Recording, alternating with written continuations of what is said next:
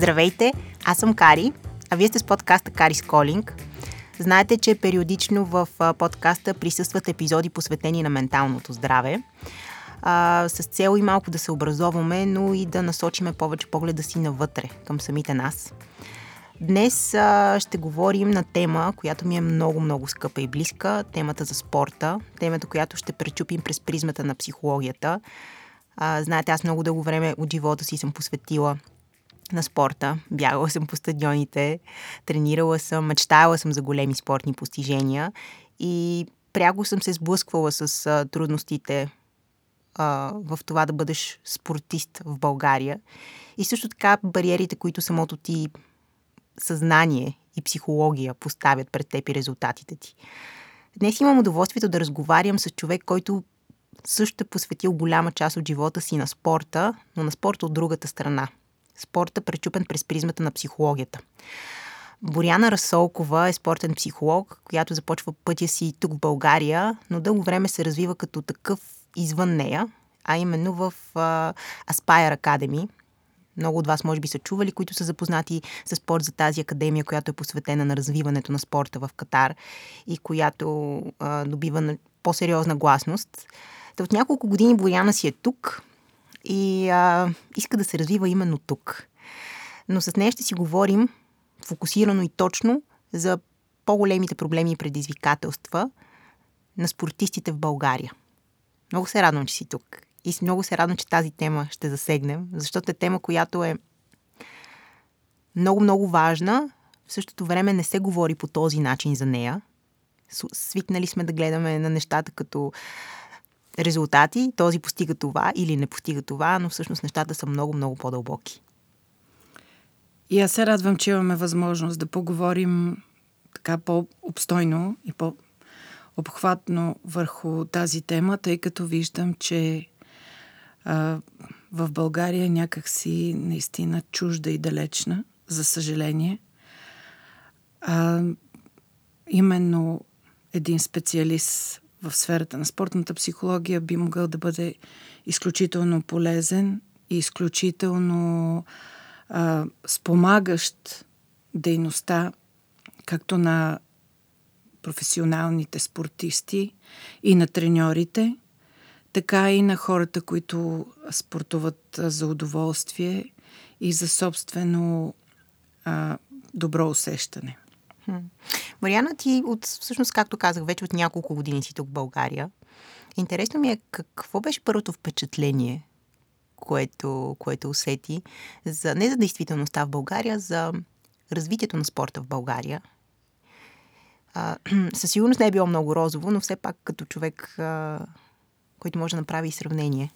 Всъщност, моята връзка с българския спорт никога не е прекъсвала, тъй като преди да замина за чужбина. И преди а, така моята кариера да тръгне в а, тази посока, а, първоначално като специалист и като служител на спортното училище, всъщност оттам започнаха моите първи стъпки с, а, в, а, така, и моето професионално развитие в, а, в тази област. След това продължих в Министерство на спорта в което също бях а, главен специалист, дирекция спорт за високи постижения. Всъщност аз заминах за чужбина 2007 година, когато тук в България нещата бяха така на едно сравнително а, добро ниво, бих казала. Говорим за, за, за, за развитието на нашите спортисти. Да, и, за, спорта, и за спортистите. Като, Всъщност, моята връзка с българския спорт никога не е прекъсвала, тъй като дори в чужбина, дори първоначално в арабските емирства, където всъщност аз прекарах повече време и след това в Катар.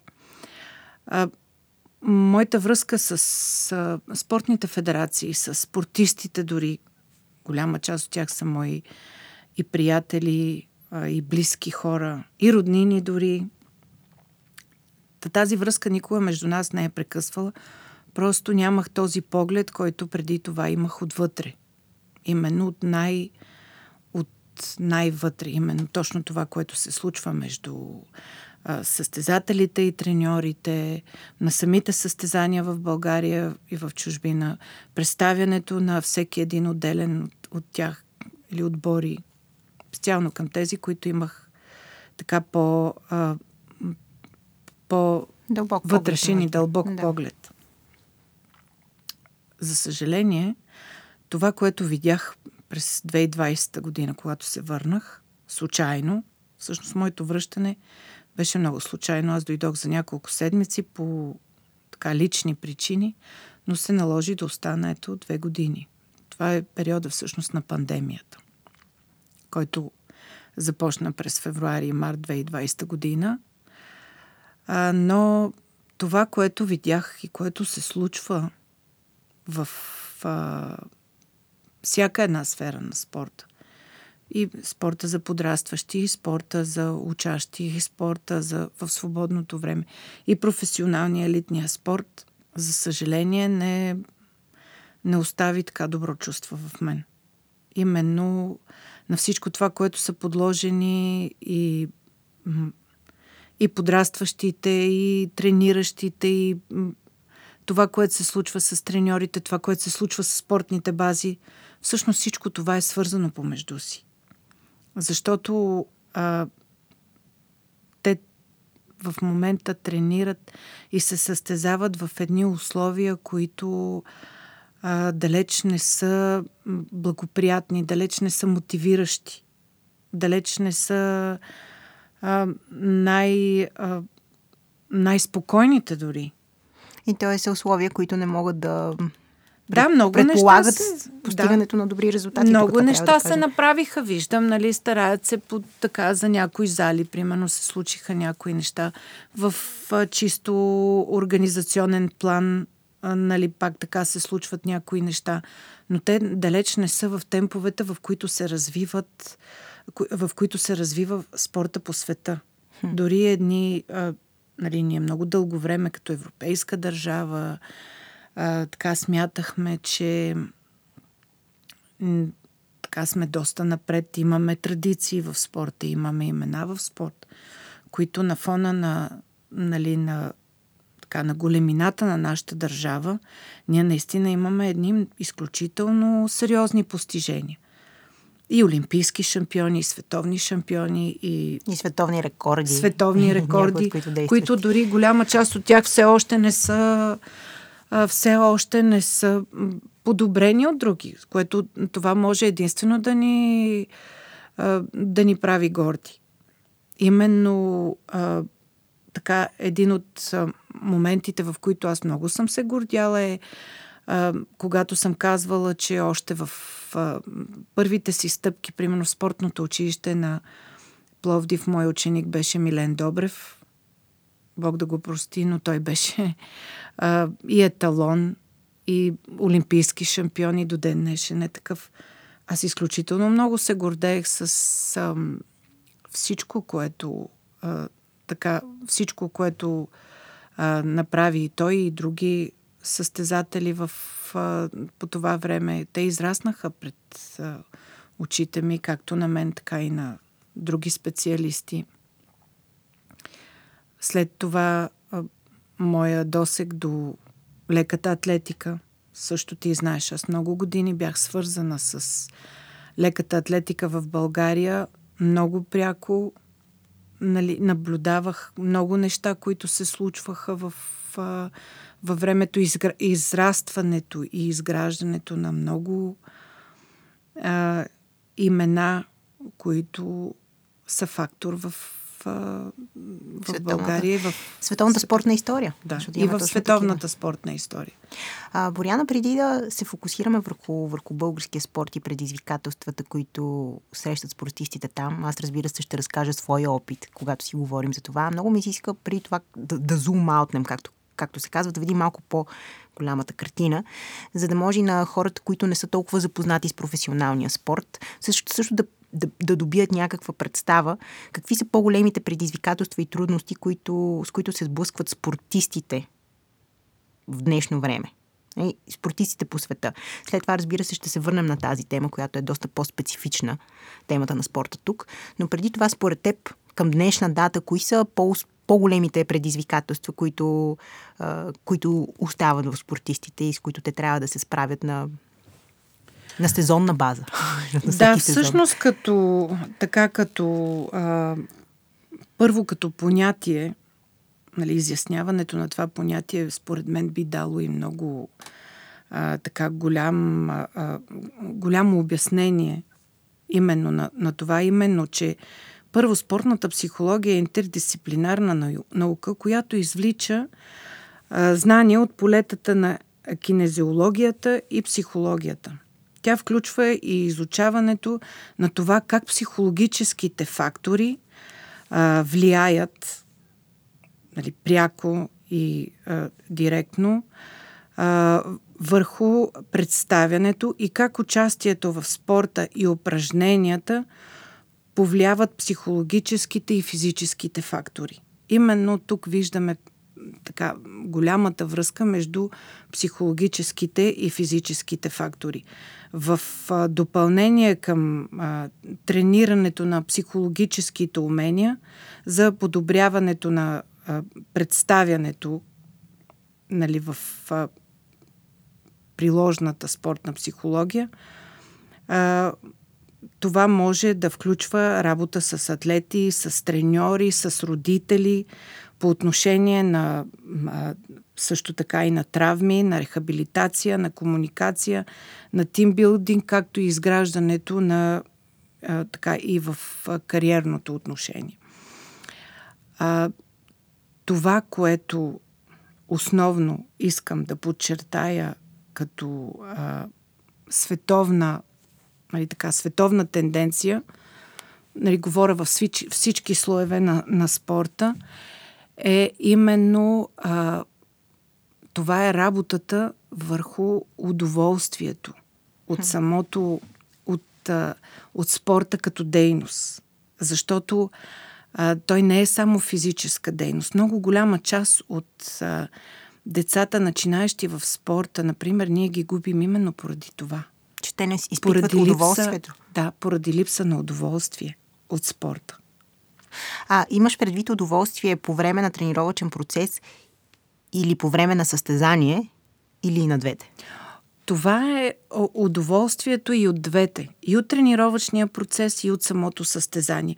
Когато един тренировъчен процес, например това, което съм забелязвала и в България, и в чужбина, когато един тренировъчен процес е поднесен на децата в различна възраст а по възможно най-подходящия начин, разбира се, той не може да бъде направен индивидуално за всеки, но когато бъде поднесен по, по възможно най-подходящият начин, той ги грабва, той ги мотивира. Това е мотивацията за децата, именно удоволствието. Тоест, ако бъде поднесено като игра, а не като пряко съревнование.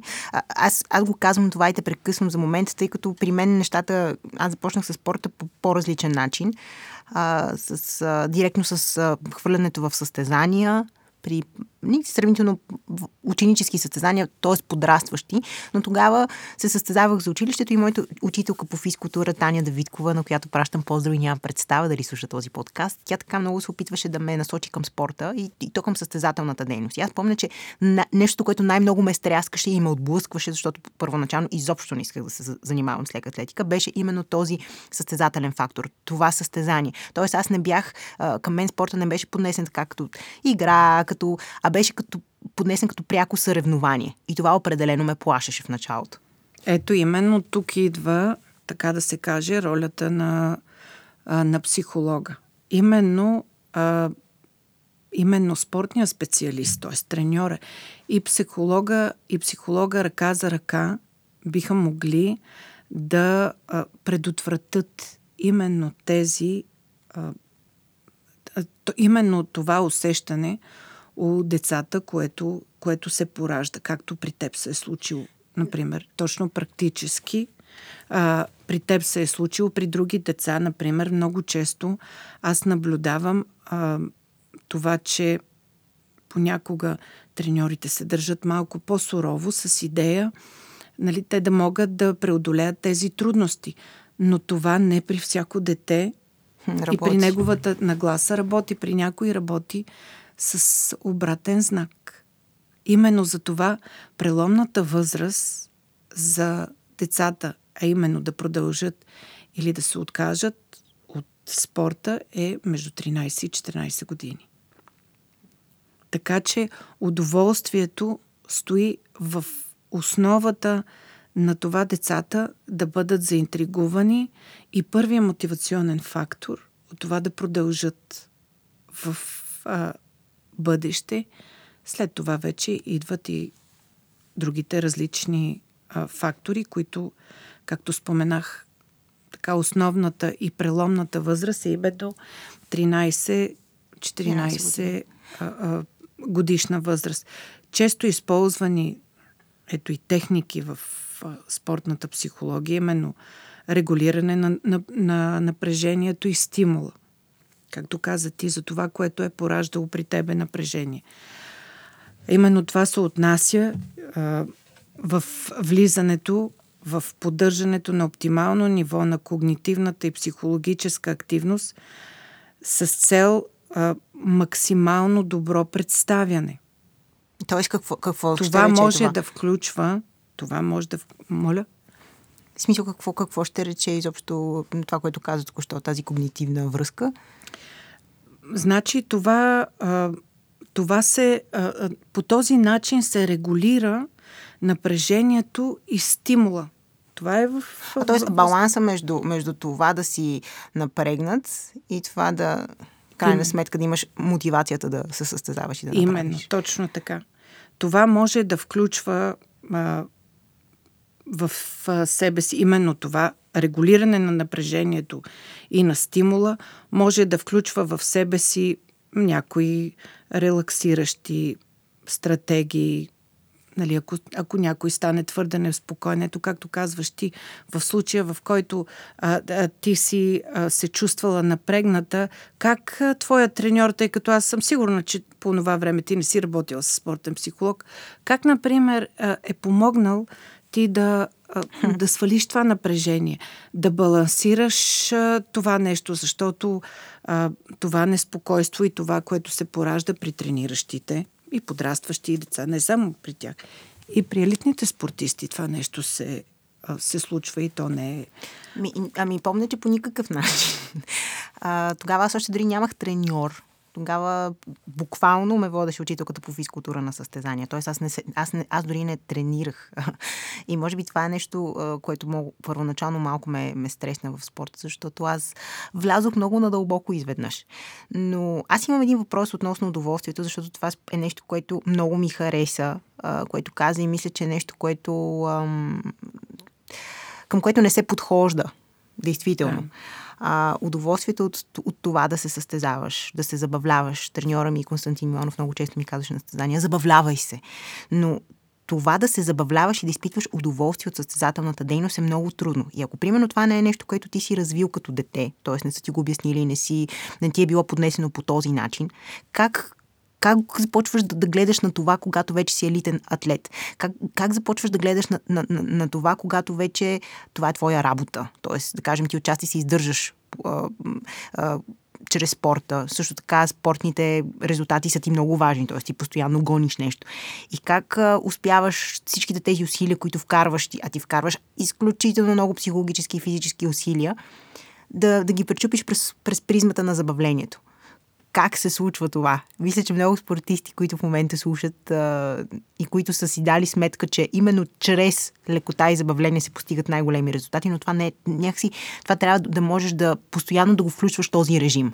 Как да, става? Но именно това, това нещо се постига, въобще този, този начин, именно това удовлетворение се постига точно от, с изработването на модел на тренировка и на съответно с а, спортния психолог. Ето тук се намесва спортния психолог още от, така, от детска възраст, не от ранна детска, защото нали, там виждам, че предимно а, а, треньорите се стараят да работят.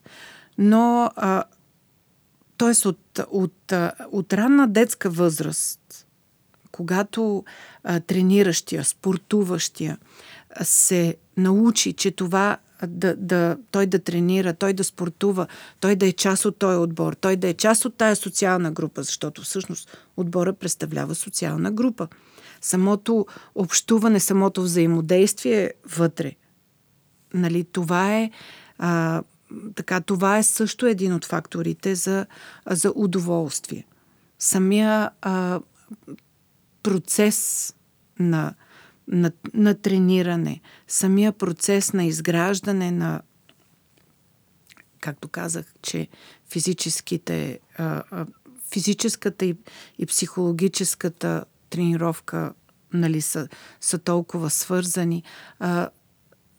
От там идва удоволствието. Този процес да бъде удоволствие. Той да не бъде от вратата, в която ти влезеш на стадиона, да знаеш, че отиваш да ти е приятно. Отиваш да се срещнеш с хора, които, а, с които сте свързани. Да, да отидеш и да правиш нещо, което ти доставя удоволствие, а не винаги на всяка цена да спечелиш, на всяка цена да, да, да влезеш в съревнованието. Именно да. Именно оттам се, когато тренировката бива поднесена по начин, по който а, е приятно, независимо от възрастта. Просто тук вече се включват различни стратегии. Едно е на една възраст, едно е на друга възраст.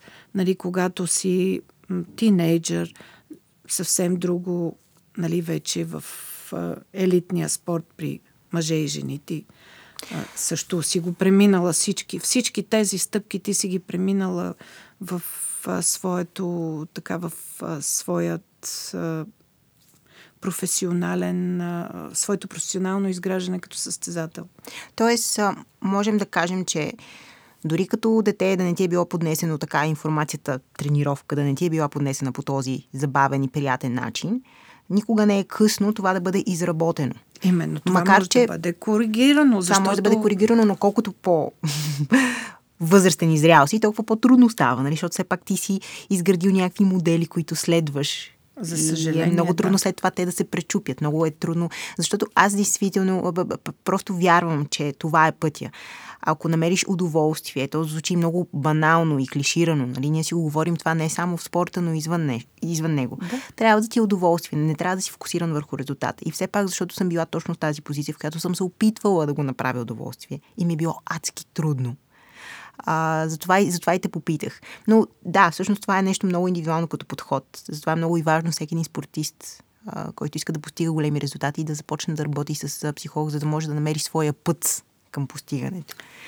Много дълго време в а, така в нашата страна беше изключително популярен метода сред треньорите в много спортове. Нали, не, не се фокусирам само в един или в два, в което те обичаха да поставят и много често го правеха. Не само, че обичаха ми, много често го правеха. Състезателите си в трудности, именно тези, които нали, имаха качества, имаха, показваха резултати. Те ги поставяха в турности с идеята, ами да, той трябва да се пребори, за да, за да върви напред. Ами добре, защо да не, за, защо не се пребори с нещо друго? Защо трябва да му поставиш трудност, а не да го вдъхновиш? Аз мятам, че а, треньора именно е човека, който трябва да вдъхновява, удоволствието от една страна, но и вдъхновението също е изключително важно. Отколкото той да поставя а, състезателя или състезателите в трудности. С идеята той да го преодолее, за да надгради. Ами не винаги това е надграждане. Според мен а, а, този проблем, нали, този а, така, а, подход на, на треньорите, който много дълги години а, така беше а, разпространен. Не, не винаги вършеше да. работа и не винаги беше работещ. Според мен в много ситуации, в много отношения, дори се явяваше като нещо, което е с а, отрицателен знак. Аз мисля, че много треньори са работили, особено в миналото, както казваш ти по този начин с трудностите. И а, когато са имали група от състезатели, които, в които да, е имало талантливи хора, те просто са поставили всички пред тази трудност и реално в един момент са издържали само а, единици Но искам да кажа, че всички са минавали през, през тези конкретни трудности, тренировъчни. Винаги един или двама са оставали. И всъщност треньорите по този начин са тествали но, но, но, но пък това не означава, че другите състезатели, които не са се справили с тези конкретни трудности, говоря нали, за периодични тренировки, лагери и така нататък, да. а, всъщност не са били достатъчно талантливи. Може би за тях този подход просто не е бил верния, както казваш ти. Да, но има и други примери, което аз, например, от личната си практика, така м- съм наблюдавала и нещо друго. Спортисти, които са били а, считани за нали, не, не до там а, така надежни за в бъдеще, докато са в България, в момента в който отиват и тяхната кариера продължава в чужбина, стават номер едно. Имам такъв пример в моите, тук най-близката ми практика от последните 7-8 години. Именно това нещо е пред очите ми, което никога няма да го забравя как а, спортист, който е бил пренебрегван в България, е бил оставен на резервната скамейка, в момента е номер едно. Години наред е номер едно. А това на какво се дължи? Ами това се дължи именно на неправилен подход. Именно за това, както хората не сме еднакви, нашата личностна характеристика, нашите личностни качества не са еднакви, така и, и спортистите по същия начин не може едни и същи методи при, един да, при всички да работят еднакво. При едни работят по един начин, при друг работят по друг начин. Предполагам, нали, нямам представа, не съм а, така в течение, защо примерно този състезател е бил тук в България на резервната скамейка, а там така се развиват нещата. Но според мен точно това е а, а, проблема, който всички вие, спортистите, и ние, специалистите, сме се сблъсквали. Треньора да бъде всичко. Няма как да бъде. Треньора не може да бъде... Той е треньор. Той не може да бъде едновременно помощник треньор, треньор, нали, главен треньор, помощник треньор, лекар, кинезитерапевт, спортен психолог. Много, много често. Много роли. Да, много често именно всичките тия а, роли, които един треньор се опитва да изпълнява, именно те им а, а, поднасят тези така шеги на съдбата. Аз тази темата за треньора ми е много важна и много интересна, но за не искам малко по-късно да я разгледаме в подкаста, защото тя заслужава да й отделим по-специално внимание, именно защото в България треньорите някакси а, много сходно а, работят и действат. Но а, още един въпрос, що се отнася до предизвикателствата пред, пред спортистите, който на мен ми е много интересен и който ми е бил голяма спънка, а именно а, пред стартовата треска, пред стартовото а, това усещане, което всъщност ти трябва много добре да изтренираш и овладееш този адреналин, който трябва да запазиш. В същото време обаче да не му позволиш да те а, изтощи, да те смачка, но и да те накара да прегориш, както се казва, т.е. да си мислиш, че ще надскочиш себе си. Трябва да си в някаква златна среда, в някакъв баланс. И тъй като мисля, че това все пак е а, тема за, за всички, които се състезават, без значение от къде са, исках само да му отделим малко време.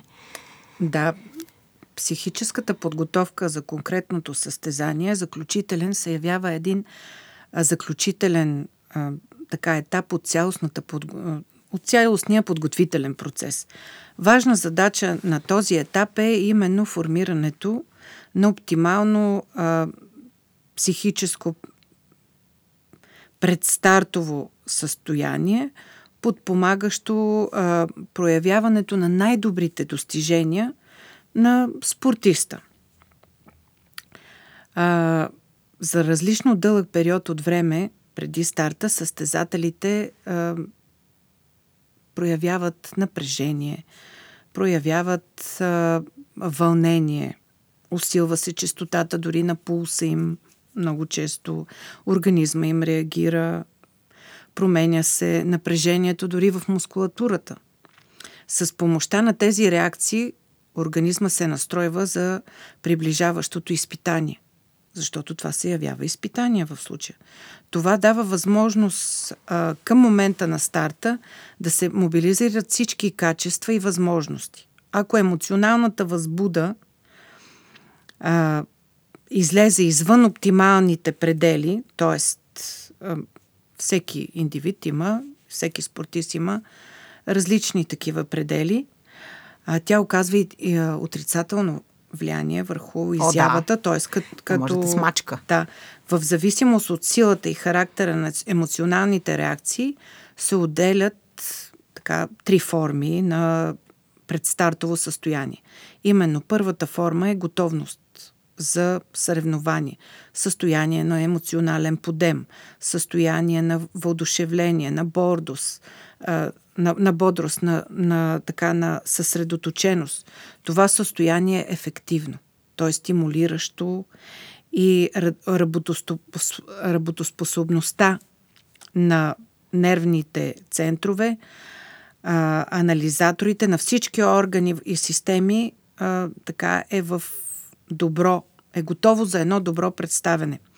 Външните прояви на това състояние са спокойствие, увереност, бързи и точни действия, речта е спокойна и последователна. Второто състояние обаче е на предстартовата треска е много силно. Емоционална, така силна емоционална реакция, обославена от високи нива на тревога, на възбуда у спортистите. Това състояние е в резултат от нарушена психическа устойчивост в различна степен. Най-характерните симптоми за, подобна, за подобно състояние са възбудат тревожност, желание за повишено общуване с околните, тремор понякога изпотяване на ръцете. Спортистът е способен в това състояние да допусне много груби грешки, хаотични действия и това високо а, така ниво на напрежение много бързо затормозява работата на нервните центрове, което води до а, понижаване на психическите функции и на съответно на работоспособността. Да, т.е. можем да кажем, в смисъл за по-по някакси достъпно за хората, които ни слушат, че предстартовата треска може да се изрази и в, в, в най, по най-добрия начин адреналина, който изпитваш по време на състезание, те, те, те бута напред. Да. Значи ти, въпреки че го усещаш, а, успяваш да контролираш себе си, Именно. да бъдеш спокоен, за да можеш фокусирано да извършваш действията, които реално ще те доведат до, до това до добро представяне, тъй като във всеки спорт Именно има технически, да, да. технически неща, които трябва да изпълниш, за да стигнеш до някакъв резултат. Също така, това другото нещо, което говори Борянов, всъщност е, е това вече пре, пре, тази, този прекален адреналин, който в един момент обаче те кара а, толкова силно да, да искаш тази победа или това добро, добро представен, че в крайна сметка то да не се случи просто защото ти не си достатъчно спокоен, а си някак си в горна граница, ако така мога да ги обясня нещата. Ами да, нали? то не е овладяно именно. Първото състояние е о, състоянието, което е работено и което е овладяно. Mm-hmm. Второто е това, което не е овладяно. То също е естествена реакция на Оба... организма, но не е овладяно, защото върху него не е работено. И третото, аз точно за това исках, за да бъдат ясни тези три различни състояния на предстартовата треска, за да може да направим после разграничението. Това третото, предстартовата апатия, която тя също е много... Много е коварна, аз съм била Изключително а, пагубна, защото тя е състояние, което, а, в което преобладават едни а, задръжните процеси.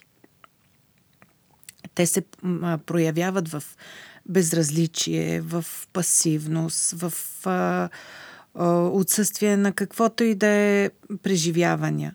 Основните така наблюдавани симптоми в, в, в такова състояние а, са стремеж към уединение, а, недооценяване дори на собствените а, сили, на собствените възможности, едно отслабено а, внимание, обща физическа и психическа а, слабост. В това състояние спортиста действа нерешително действа плахо, допуска грешки и губи много време. Предстартовата апатия настъпва след силни и продължителни вълнения и преживявания преди началото на съревнованието, този процес е също така известен и като своеобразно прегряване. За преодоляването на състоянията на предстартова треска или на апатия са известни няколко различни способи. Тоест, сега можем да ги разграничим. Именно. Това са загряването, комплекс от физически, психически а, способи за въвеждане на организма в оптимална за ситуацията състояние. Именно това е пак индивидуално е а, индивидуално е за, за всеки е различно. Второто са дихателните упражнения. Ти също си правил такива неща и знаеш как, как, а, нали, как, ти, как те обновява това нещо в а, това състояние. А, за дихателните упражнения, те снижават излишното предстартово напрежение и едновременно има и физиологичен механизъм. Това с дихателните упражнения отпуска мускулатурата. Обратно при предстартовата апатия, чести и дълбоки вдишвания и резки издишвания а, а, влияят а, нали, по същия начин а, така да, а, да повдигнат пак Духа. този физиологичния механизъм. А, така, един също много важен способ, който много помага в а, предстартова треска, е масажа в зависимост от състояние на, на спортиста. Той може да бъде тонизиращ, може да бъде и релаксиращ. А, превключването на вниманието към обекта, който не е свързан с а, очаквания старт, е нещо, което помага на доста състезатели. Но това опитните треньори, познаващи добре състезателите, могат много лесно да помогнат в този момент. Психофизическата саморегулация е един фактор, така, също който има а, много а, важно значение, но той предварително се отработва с а, психолог. Какво ще реше това? Психофизическа а, регулация. Значи, целият смисъл на психологическата подготовка и това е да се постигне а, способност и умение на спортиста за мобилизация, за концентрация на психофизическите възможности с, с цел най-ефективната реализация по време на състезанието. Относно психофизическата саморегулация, това е метод, който предварително се отренира с психолог, т.е. индивидуалната реакция на дадения спортист, както казах в тези три възможни, нали, три възможни сценария при предстартовата а, треска, психофизическата саморегулация, тя е а, предварително а, отработена с специалиста и с спортиста. Тоест, Тоест това е... ти сам да овладееш под формата на м, самостоятелно а, саморегулиране. Тоест ти сам да се справиш пред стартовата треска. Ти сам да се справиш, но това вече се а, а, постига с предварително. Това, това нещо се залага това умение се залага в предварителната подготовка. Да, то това не е нещо, което ти точно преди старт сега ще направиш като някакво упражнение. Именно това е нещо, за, с което се подготвяш това, цял да, сезон. Именно за това, за да, а, нали, за да бъде по-разбираемо, т.е. На, на по-разбираем език, това е, а, това е нещо, което съпътства цялостната а, подготовка. Цялостната това а, да се научиш как да се саморегулираш преди състезание, то няма как да се случи непосредствено преди състезанието. Това е момент, който се отработва с специалист в цялостния процес на, на цялостният тренировачен процес. Тоест, още една причина да работиш с психолог е именно да се справяш тази предстартова треска и да й помогнеш, всъщност да вземеш максималното от нея, защото тя не е задължително нещо лошо. Да, именно това, както ти развиваш своята бързина, своята а, м- мускули, да речем на краката или на ръцете, или както вие работите за сила, общо физическа подготовка, специално пък при бяганията има и много други фактори, бързина на реакцията имате там. По същия начин се работи именно за тази психологическа саморегулация. Тоест, в случай на еди какво си, ти отработваш своята реакция. Да, абсолютно те разбирам. Надявам се. То това не е нещо, което в момента, значи практическите съвети, които можем да дадем е това, което каза ти. Дишането като, като начин за справяне, също, също така дългото изработване на, на някаква стратегия, обаче това не става от днес за утре. И затова е толкова важно винаги да присъства някаква психологическа подготовка и упражнения, поне аз това научих и то в последните години на своята кариера. Аз първоначално изобщо не съм работил с психолог. И тази предстартова треска ме изгаряше буквално. Това беше най-неприятното нещо, защото а, малко те кара да се чувстваш безпомощен. И също не знаеш какво. Ти не си в контрол. А това никога не е приятно. Усещане. А, Боряна. Именно тук идва и, и грешката и на треньорите. Защото те не осъзнават а, в а, така в своята практика, че всъщност както състезателя, така и треньора, той също е в една предстартова треска, просто е по по-друг начин.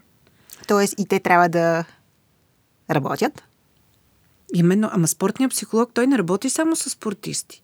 Значи той има много голяма а, а, така част от работата на спортния психолог именно с треньора. Защото а, а, всички тези а, ето обстоятелства и, и това те са свързани. Аз имам и друг пример в своята практика, в който един изключително подготвен спортист, който изключително добре е работил и в своята физическа подготовка, и в своята психологическа подготовка, който се проваля заради точно треньорска, неотработена а, психологическа реакция или поведение, или. А, и това е а, също един пример от практиката, който аз съм сигурна, че много колеги могат да посочат. Това е нещо много интересно и тук трябва да, отново за хората, които не са спортисти, а ни слушат, трябва, може би, да изясним а, факта, че а, връзката между треньора и състезателя е нещо много, много важно, много силно. Тази връзка се а, се основава на много доверие. Ти ако нямаш доверие в треньора си, по-добре да не тренираш с него, защото по този начин нищо не можеш да постигнеш. Също така това, което каза Боряна е, че ам, самия факт, че той може да ти повлияе силно психологически, още по, по-силно говори за това какъв екип сте. И ако ти работиш върху себе си, той трябва да го прави успорено с теб, за да бъдете заедно по-добри, за да вървите заедно по-напред. И а, по този начин искам да сменя фокуса на разговора именно върху първоначалната му идея, да поговорим малко за, за спорта в България и по-скоро за психологическите предизвикателства, които спортистите в България срещат, защото пред стартовата треска, това, което казахме по-рано, удоволствието от тренировките, те са заложени в, в философията на всеки един спортист, навсякъде по света. Но тук сякаш има, има допълнителни негативни фактори, с които спортистите се справят. Да. И, и не говори само за базите. Разбира се. Не, само за физическите. Говоря за ето тази психологическа настройка, работа и в крайна сметка самочувствие. Да, именно. А, много са факторите в а, нашата страна, които влияят на въобще на цялостния процес. Това не включва само нали, спорта в измеренията на високото спортно майсторство и нали, за удоволствие и за то всъщност оттам, оттам започва всичко. Тези фактори в България наистина са много и са много комплексни, защото те са свързани по такъв начин, който а, води едно след друго последствията си. Именно това, с което аз започнах. Треньора се явява всичко. Няма как да стане така. Затова и в България има редица примери на треньори, които прегарят.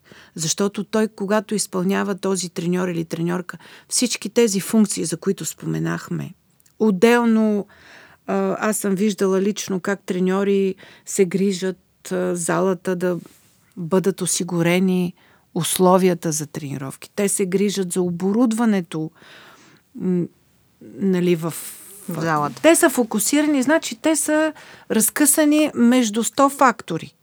И след това той стъпва в своя тренировачен час и изпълнява а, своите функции като треньор блестящо, като а, менеджер, като а, физиотерапевт. физиотерапевт, като лекар, като спортен психолог, дори и като родител. Много често. Да, защото когато постъпих в спортното училище в Пловдив, първото, което направих, е едно, така една своя инициатива. Направих едно изследване на децата за техният семейен статус. Резултатите ме втресоха. 68% от децата в спортното училище по това време, говоря за нея години, бяха деца или на разведени родители, или без родители. Което също е едно много важно нещо. Имаше така едно масово разбиране, че треньора, нали, той изпълнява ето ролята в случая и на родител. Даде обаче всичките тези а, практически и, и всичките тези фактори, които а, а, влияят върху него, както споменах, като треньор, като а, лекар, като това е едно а, неимоверно разкъсване. Тоест... Значи той в един момент а, изгаря бушона. Тоест той не може ефективно да си върши работата. Естествено, че не може ефективно. Колкото и да е подготвен, колкото и да е устойчив като личност, колкото и да е подготвен като професионалист, колкото и да е енергичен като, като човек, като няма как да, да се справи. Всички тези функции и всички тези а, умения, нали, това са а, толкова много специалисти, толкова много в едно. Няма как да стане това нещо. Добре, но от друга страна пък тук най-често треньорите ги правят всичките тези неща, защото няма кой друг да ги направи. И тук става големия въпрос, ако те спрат да правят всичките тези неща и се фокусират само върху треньорската си дейност, какво ще се случи? Ами, защо да не... Има си, ето, а, има си в случая а, дейности, които а, треньора не е нужно да ги изпълнява. Именно, както казах, за да, треньора, нали, той се грижи за планирането, осъществяването на подготовката, подготовката за състезания, представянето на състезания. Било то държавни, било то европейски, световни, нали, олимпийски игри.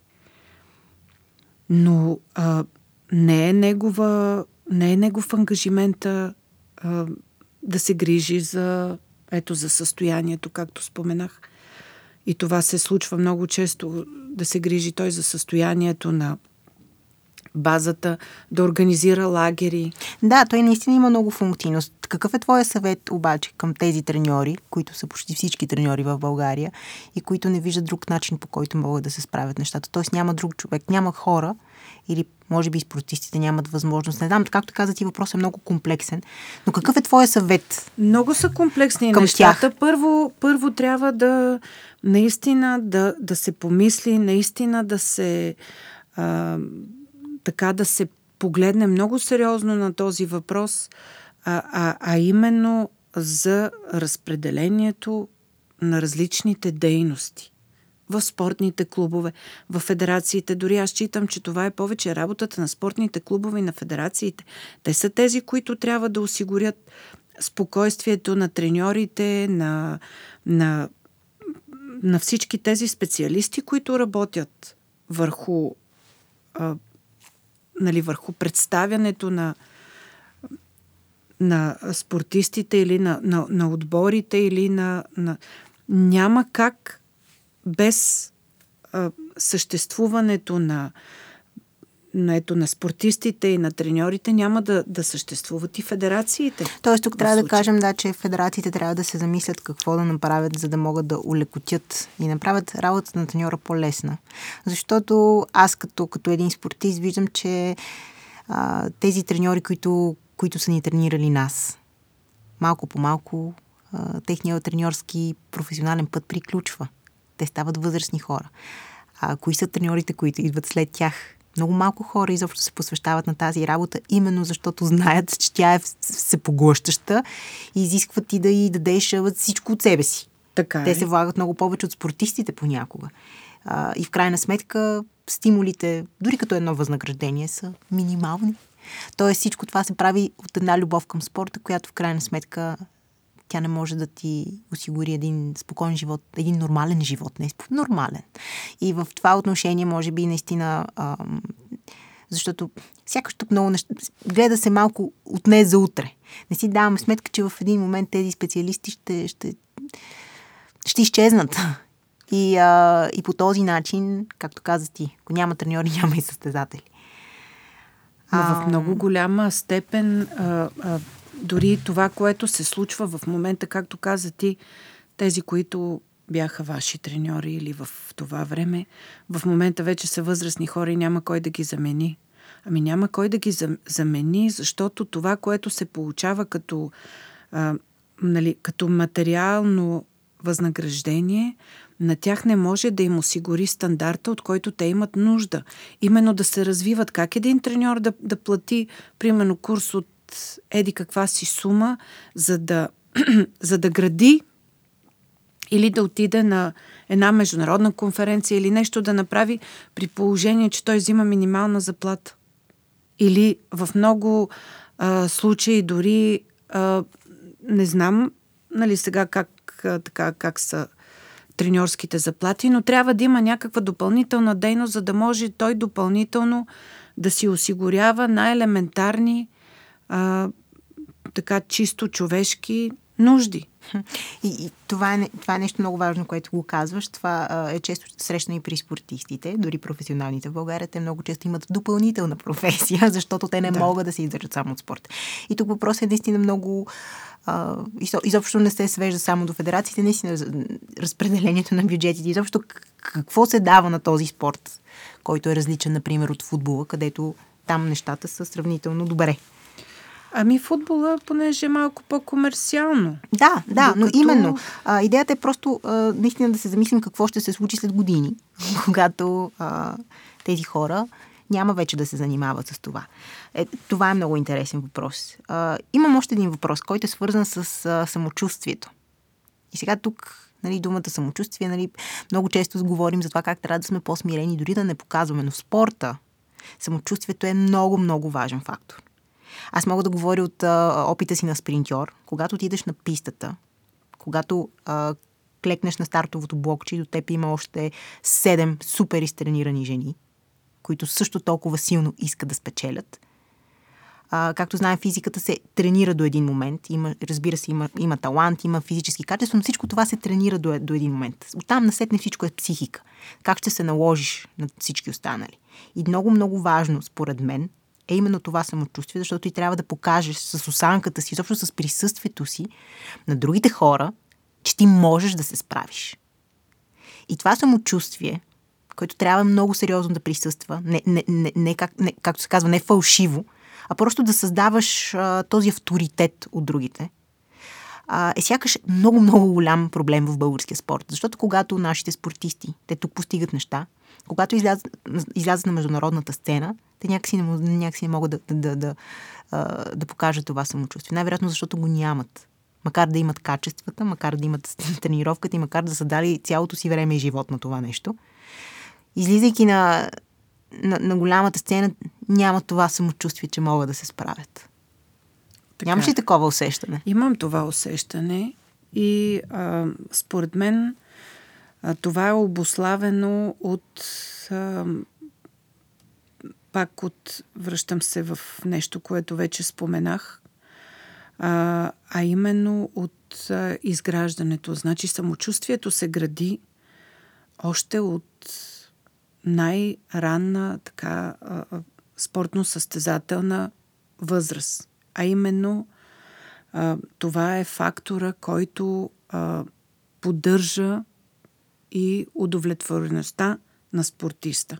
Защото когато той има самочувствие, когато той се чувства добре, когато той а, така знае своето място под слънцето, знае, усеща се а, така, усеща се добре в това, което прави, именно дори това според мен е най-точно казаното, да се усеща добре в това, което прави, на него не може да му повлияе дали той застава на международната писта или застава на а, така на по-малката национална по-малката сцена. национална сцена или именно това да се чувства добре, да знае, че мястото нали, му е тук в много голяма степен и в много голям, а, така както споменах вече, фактор влияе, именно това обесценяването на, на труда му, обесценяването на усилията, което, а, което не е правилният подход, както казах, за, за това да се създаде една, едно такова усещане за трудности, за да може той да го преодолее. Липсата на вдъхновение също. Значи самочувствието а, като, така, като, като цяло в, в спортиста трябва да бъде не само от неговите постижения. Това шах и да те попитам. Да. Самочувствието идва когато постигаш или преди това, преди да постигнеш? Те двете върват ръка за ръка, но и не само, не на всяка цена. Защото ти днес, нали, ти го знаеш това, защото си заставала многократно и на, и на международни, и на нали, на държавни а, състезания и много добре знаеш, че не винаги, примерно ти, един спортист не винаги е в състояние да покаже най-доброто. Има фактори, Абсолютно, които ти влияят. Да. да, но ти когато застанеш на пистата и когато а, така твоето самочувствие, твоето а, усещането ти за, за себе си, усещането за твоята личност, усещането за, а, за твоята ценност – това също е нещо, което е важно да бъде възпитавано в, в състезателите. Също и спортната култура. Тя също е много важна, именно поведението. Значи, а, както а, тренировката и подготовката е важна, така е важна и именно работата върху спортната култура. Когато ти се изправиш на международната сцена или на държавната сцена, или на която и да било, дори на любителската, твоето поведение. Как се държиш? Разбира се, твоето поведение в, в, с съперниците, твоето поведение с... С феновете. Например, с феновете например. също. С феновете, да, именно. Това, между другото, може би винаги е различавало големите спортисти, ако така можем да ги наречем големите спортисти. Спортистите с много големи постижения, че някакси много голяма част от тях са много големи хора. И под големи хора имам предвид достатъчно а, човечни смирени да разговарят с а, другите, които не са, може би, от техен, техния ранг на чисто професионален, но а, това винаги много ме е карало да се възхищавам. Ако харесвам един спортист, т.е. харесвам неговото представяне, резултати и така нататък, задължително гледам негови интервюта. Много ми е важно как се държи. Точно. И много веднага можеш да видиш дали един човек е достатъчно смирен и човечен. И когато той го покаже, това някак си ти се струва ти се дори още по-невероятен. Именно колко примери имаме на постъпки нали, на, на известни спортисти или не до там известни. Някои дори стават известни със своите постъпки. Да. Било то добри, било то... А, не толкова. Нали, не, не, до там, не до там добри. Нали, това е нещото, което също липсва в България. Аз го виждам това нещо и в спортните училища, и в а, дори и в по и в по-аматьорските спортни организации. Uh-huh, uh-huh. Поведението е нещо, което е изключително важно и което, а, и което се възпитава.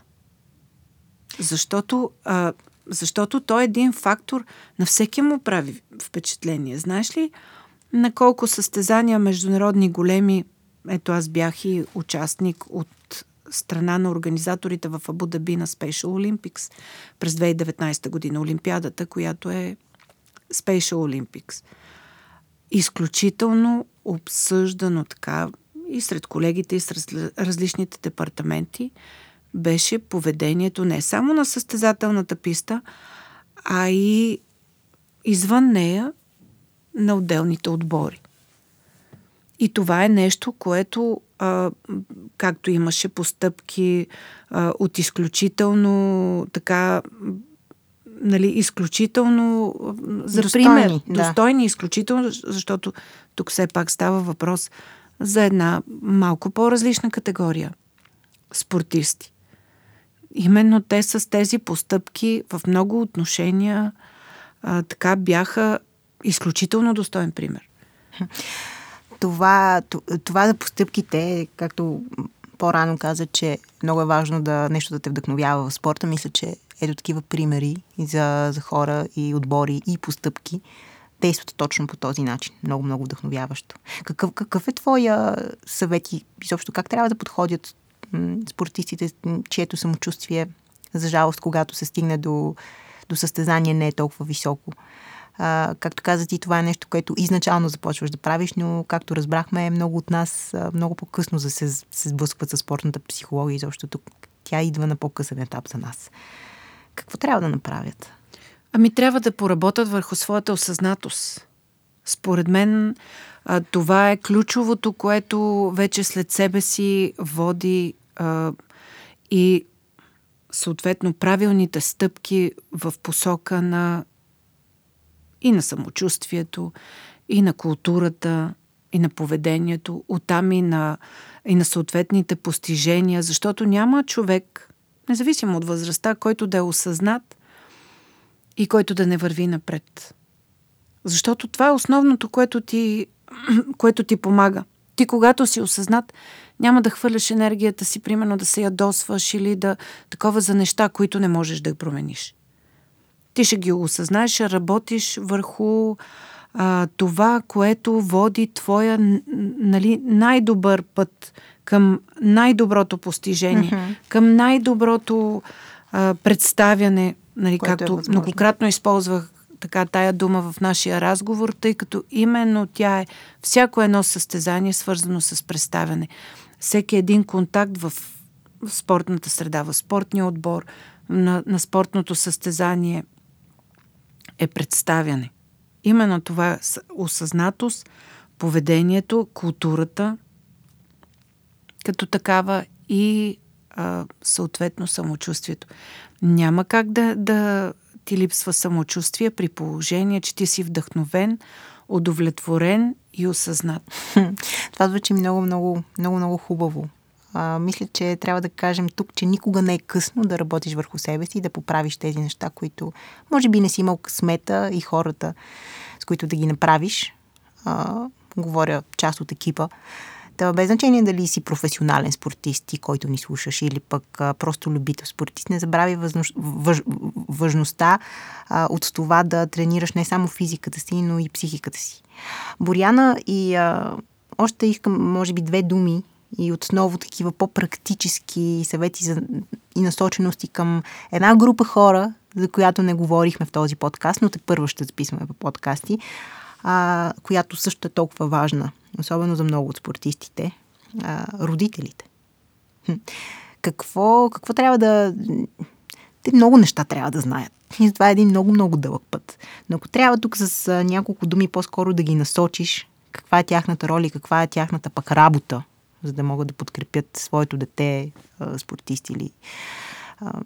Какво, какво трябва да, да направят те? Първата и най-важната роля е родителя да не бъде контролиращ, а да бъде мотивиращ. Тоест, а, родителят има а, изключително важна роля в, а, така, в посоката, която би могъл да даде на едно дете, в именно това да, го, да му даде възможност той да се развие и да се осъзнае, а не да го контролира. Тоест свобода Защото, и пространство. Да, свобода и пространство и подкрепа. Значи едно е да му дадеш посоката на гледане, т.е. в която той да погледне, и говоря за подрастващите, а друго е ти да го направляваш не наляво, надясно. Нали, това са едни неща, а, така, едни а, такива отношения и едни, които а, неимоверно след време под, а, дават, се превръщат в проблематични. Когато едно дете или един подрастващ избира своя път в спорта, избира да се занимава с дадена физическа дейност, родителят е факторът, който трябва да му а, така да, да му даде възможността на избор. Не да го контролира. Не, ти ще тренираш футбол, няма да ходиш да тренираш а, да, да речем плуване. Mm-hmm. Това при положение, го... при положение, могат че... да го видят в определени Да, т.е. моят съвет към родителите се е, към родителите са а, най-вече следните. Дайте му възможност да си избере. Наблюдавайте неговия избор, неговите таланти, неговата личност, за какво са подходящи и оттам насетне подпомагайте неговото развитие. Но най-важният избор, в крайна сметка, е на, на детето или на подрастващия. Имаме хиляди примери, в които а, примерно дадено дете е било насочено към един спорт, в последствие вече се ориентира към друг. Т.е. в момента, в който то може да избира, то прави да, да избере, си. то прави избора си. Да, добре, нали, примерно, първоначалният спорт е бил подпомагащ по някакъв начин. Но не е бил това, което а, нали, което детето е искало. Но не е ли също и много важно спортистите все пак да, да запознаят децата си с спорта? Аз а, имах а, удоволствието майка ми да ме запознава с много неща, като бях дете. Запознаваше ме с изкуството, свирила съм на флейта. Запознаваше ме с актьорското майсторство, би ходила съм на актьорско И всичките тези неща с тенис на корт съм тренирала няколко години. И всичките тези неща вътрешно аз не съм ги искала. И а, винаги е трябва малко по-сериозно да ти покажа, че аз не желая това да го правя. Може би това наистина е прекрасен съвет за родителите, но а, не бива да ги, да ги спираме също така. Някакси то, както, както във всичко тук става въпрос за баланс. Не би, те все пак трябва да показват, че има тази и тази опция. Защото ако тя не ми беше показала тези опции, ти нямаше как да го избереш, да? Абсолютно, абсолютно. Но тя е направила отношение, най-доброто. Тя абсолютно се опитала да направи. Както и всеки родител. Това е, че хората си мислят, че правят най-доброто, понякога обаче наистина трябва да, как да кажа, да, тази работа, която трябва да се свърши, която винаги е лична, за да може да излезе навън. Но това с контрола много ми хареса. Да. А, защото най-често в спорта виждаме родители, които имат по-големи амбиции от децата си. И това така е. никога не е. Това никога не е рецепта за успех. Така, във връзка с това нещо исках да ти разкажа един случай истински. Едно дете, а, баща му имаше изключително така огромното желание, дете, дете на 14 години, 15. Огромното желание детето му да се занимава с стрелба. Нали, поради различни причини. Бащата военен, висок така в иерархията, сина му да се занимава с стрелба. Нали, с идеята явно да върви по неговите така по неговите стъпки. Детето се криеше за да рисува. Той рисуваше изключително този тип комикси, много интересно. Ама така хубаво рисуваше за тая си възраст, и тогава аз реших да им направя един тест на всички. В класа, в групата, нали, те бяха различни спортове. Направиха аз един тест и, и открих най-различни таланти. Единия, ето в случая, нарисува. Другия написа, третия направи с цветове, с и никой не можеше да повярва, че това момче рисува по този начин, защото той наистина рисуваше. Страшно а, добре. А, той рисуваше майсторски. А, в случая, в който ние трябваше да разговаряме вече с баща му и да, да покажем това нещо, защото той започна да споделя, че нали, това да, да крие, че, нали, че той обича да рисува, че той му харесва. Той, той просто го вършеше с огромна любов и с, и с а, огромно желание, но че не иска да се крие. Защото а, нали, в случая родителят не искал да, да приеме, че това не било сериозно и това не е нали, по никакъв начин някакъв а, така, някакво бъдеще. Нали, дойде момента, след известен период на работа, дойде момента, в който бащата започна да приема това нещо. Започна да приема неговия талант, започна да приема неговата, а, така, неговия интерес, неговото това, че той обича да рисува. И тогава момчето стана още по-добър и в стрелбата.